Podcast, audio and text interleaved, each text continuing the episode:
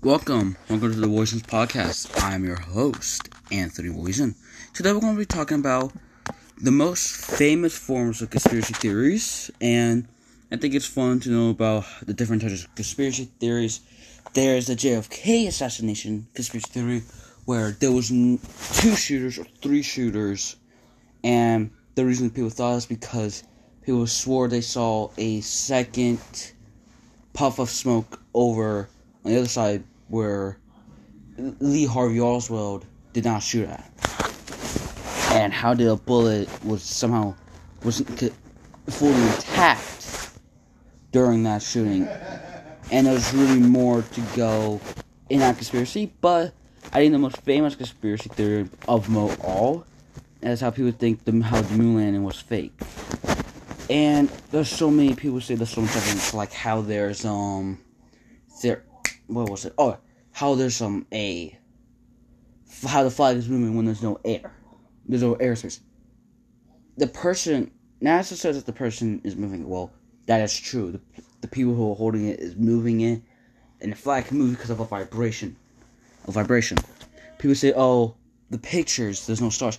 NASA removed the stars because they wanted a perfect black image of the space and Earth. And also, stars cannot be shown even in images. The reason you say stars in the sky that we see, because they go, the we can see them, but in space it's empty. There's empty air. That means it moves and we cannot see it. Only in our in our pl- area we see it at, and it's fun. But there's so much evidence like how it was like that, and they were just so much of just saying that hit the fake because the way it was. Like people questioning how were they able to do this. There are many people who were doing this in the work, like Katherine Johnson, like many people were doing it. And if you like, there was a person who went to Buzz Aldrin, who was he's now ninety. The man punched the Buzz Aldrin punched the conspirator in the face because he was getting mad because he was being like disrespected that he went up to the moon and he's just getting hate for it but people say it's fake but it's not. Like people say how can you explain um the shoe size? The shoe size of Lance um Lance Armstrong, um Neil Armstrong. Well you can see it because people say oh it doesn't match. It was fake because the bottom of the foot is different. Well actually the way the the material the rubber was made from will slowly change and deteriorate and not look like how the original was. And that's how he's even made this. To be like more to show that it deteriorates and changes. When it was first made, it, it was it had everything. But now it's like different and people think that's evidence that it's fake. No.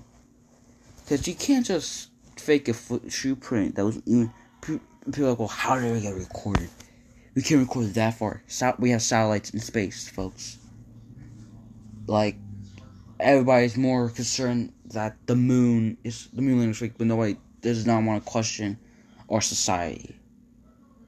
And people, and this is like the most famous conspiracy theory in all, that the moon landing was fake. And the short answer, it was not. Because in all history, it cannot be, and if it was, then why are we not doing anything about it? Like, if it was fake, why are we not. Why are we keep sending things in space? Why? So we can see there's life.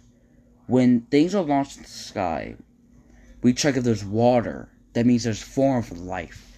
And people saying that the moon landing was fake, that means we're just sending nothingness and then letting it go around our planet? No. And it's the funniest thing because people think that. And I think this famous conspiracy theory is quite fun and more awesome, but I can't get back with y'all because I need to get a better mic soon. And I will to on later on in a couple weeks. But the next episode is going to be the solar system, and that I want in the next episode of solar system is going to be um, unsolved mysteries. Goodbye.